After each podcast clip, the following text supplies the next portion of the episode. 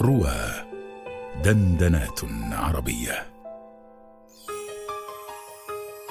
الدرر البهية في الصحة النفسية على رواه. هذا البودكاست برعاية إيوان للطب النفسي مكان تثق فيه. مدار الحضارات سلامة الإنسان الذي ينهض بها ويحافظ عليها، ومدار سلامة الإنسان صحته البدنية والنفسانية، بهذا تبقى الحضارة، ولهذا حرصت كل الحضارات القديمة على العناية بهذا الأمر، وبرز في كل حضارة علماء وأطباء متخصصون.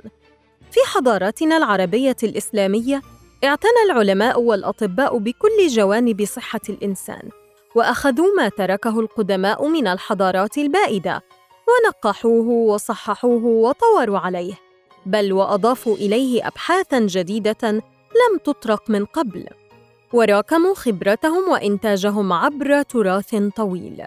ومن بين أهم ما اعتنوا به في صحة الإنسان النفسانية السلامة التربوية للطفل والتي تبدأ من قبل قدومه وليدا إلى العالم.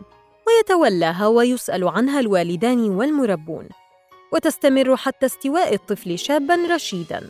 ولأن التربية لا تنفصل عن أصولها النفسية حفلت المدونات التراثية في الحضارة العربية الإسلامية بمئات المؤلفات التي تمحورت حول السلامة التربوية للطفل في كل مراحله وفي مختلف البيئات التي يتواجد فيها سواء كانت منزلية أو تعليمية أو ترفيهية. هنا نتناول طرفا من ملامح العناية بالسلامة التربوية للطفل في مدونات العلماء والمربين المسلمين الأقدمين.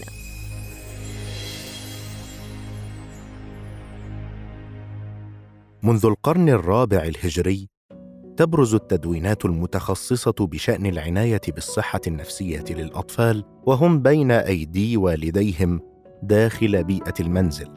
فنجد ابن الجزار القيرواني الطبيب في كتابه سياسة الصبيان وتدبيرهم يؤكد على أن أحسن وسيلة هي أن يؤدب الصبيان وهم صغار لأنهم ليس لهم عزيمة تصرفهم لما يؤمرون به من المذاهب الجميلة والأفعال الحميدة والطرائق المثلى.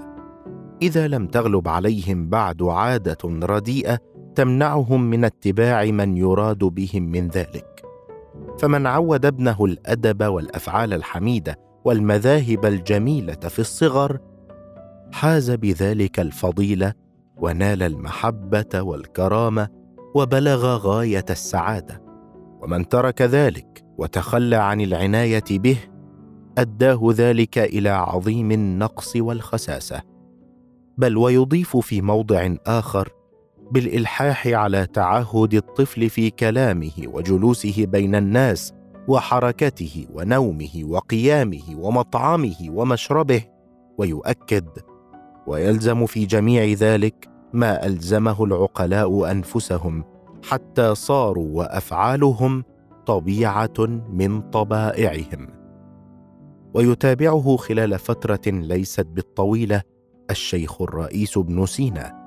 حيث يجعل أساس التربية مراعاة ميول الأطفال واستعداداتهم حتى لا يرهق الأطفال بأعمال يصعب عليهم أداؤها لأنها لا تجري مع رغباتهم ولا يجعل القسوة والضرب أول وسيلة للتأديب بل يجب أن يجنب الطفل معايب الأخلاق بالترهيب والترغيب والإيناس والإعراض والإقبال وبالحمد مرة وبالتوبيخ مرة أخرى ما كان كافيا. والأمر ذاته نجده عند ابن مسكويه في كتابه تهذيب الأخلاق حيث ينص على أن نفس الصبي ساذجة لم تنقش بعد صورة ولا لها رأي وعزيمة تميلها من شيء إلى شيء. فإذا نقش بصورة وقبلها نشأ عليها واعتادها. لاحقا في القرن الخامس الهجري يستطرد أبو حامد الغزالي في كتابه الواسع إحياء علوم الدين فيعيد التأكيد على أن الطفل أمانة عند والديه وقلبه الطاهر جوهرة نفيسة ساذجة خالية من كل نقش وصورة وهو قابل لكل ما نقش ومائل إلى كل ما يمال إليه. فإن عود الخير وعلمه نشأ عليه وسعد في الدنيا والآخرة وشاركه في ثوابه أبواه وكل معلم له ومؤدب. وإن عود الشر وأهمل إهمال البهائم فشقي وهلك وكان الوزر في رقبة القيم عليه والولي له. كما يلفت الغزالي بعدها إلى ضرورة مراعاة الخصائص النفسية إذا كان الطفل يمتاز بالحياء فمن الوجيه استغلال هذا الحياء في تربيته وتوجيهه. فيقول إن الطفل المستحي لا ينبغي أن يهمل بل يستعان على تأديبه بحيائه وتميزه. كما وجه إلى أن الطفل لا ينبغي أن يؤخذ بأول هفوة بل يتغافل عنه ولا يهتك سره. ولا سيما إذا ستره الطفل واجتهد في إخفائه.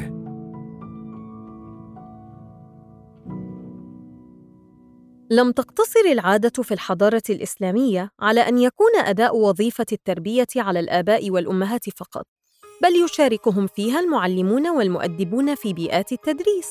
بالتالي جاءت المدونات بما يلزم في هذه النواحي. إما بالإرشاد والتأكيد على ما ينبغي وإما بالتحذير مما لا يصح في تربية الأطفال. فعلى سبيل المثال يطالعنا العبدري الذي عاش في مصر في القرن الثامن الهجري في كتابه مدخل الشرع الشريف إذ يقدم برنامجاً تربوياً متكاملاً للتعامل مع الطفل، منتقداً في الوقت ذاته أسلوب القسوة الذي يلجأ إليه المربون، مطالباً المعلمين بالرفق بالأطفال والحرص على تنمية روح الشفقة والرحمة عندهم، وغرس قيمة الحرص على مشاعر الآخرين.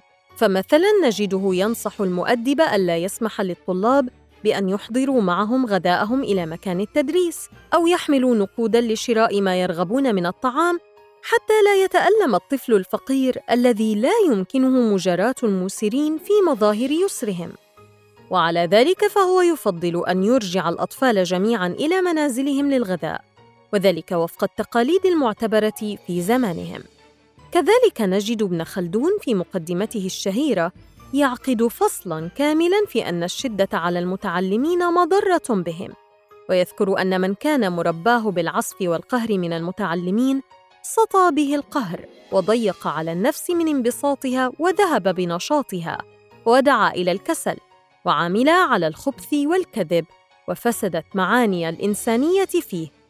ويعقب محذرا من مغبة مثل هذا المسلك قائلا وهكذا وقع لكل أمة حصلت في قبضة القهر ونال منها العصف.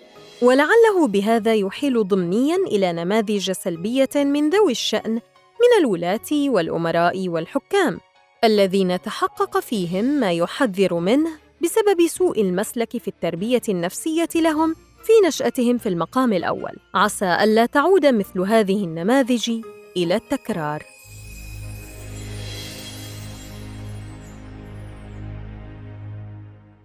أخيرا كان علماء حضارتنا سباقين إلى إرساء تقليد تربوي مميز. تمثل في النصائح والوصايا الموجهة للولدان في مؤلفات كاملة مستقلة كما في وصية الغزالي لولده المعنونة بأيها الولد ووصية ابن الجوزي لولده التي سماها لفتة الكبد في نصيحة الولد ووصية أبي الوليد الباجي لولديه ووصية سراج الدين البلقيني لابنه المسماة بالتأديب وغيرها كثير. أغلب هذه المؤلفات كتبها علماء كبار ووجهوها إلى أبنائهم وكثفوا فيها توجيهات سامية تدل على تجربة تربوية ناضجة وحس عميق بطبيعة النفس الإنسانية وخصوصا سلامتها في مرحلة الطفولة. وهكذا كانت عناية علماء حضارتنا وأطبائها بصحة الإنسان النفسية منذ لحظاته الأولى في هذه الدنيا فوضعوا المناهج التربوية والنصائح والوصايا لتنشئة أطفال أصحاء نفسيا ومن ثم أفراد بالغين أسوياء فالحضارات لا تنهض وتستمر إلا بإنسان سليم النفس والعقل والبدن.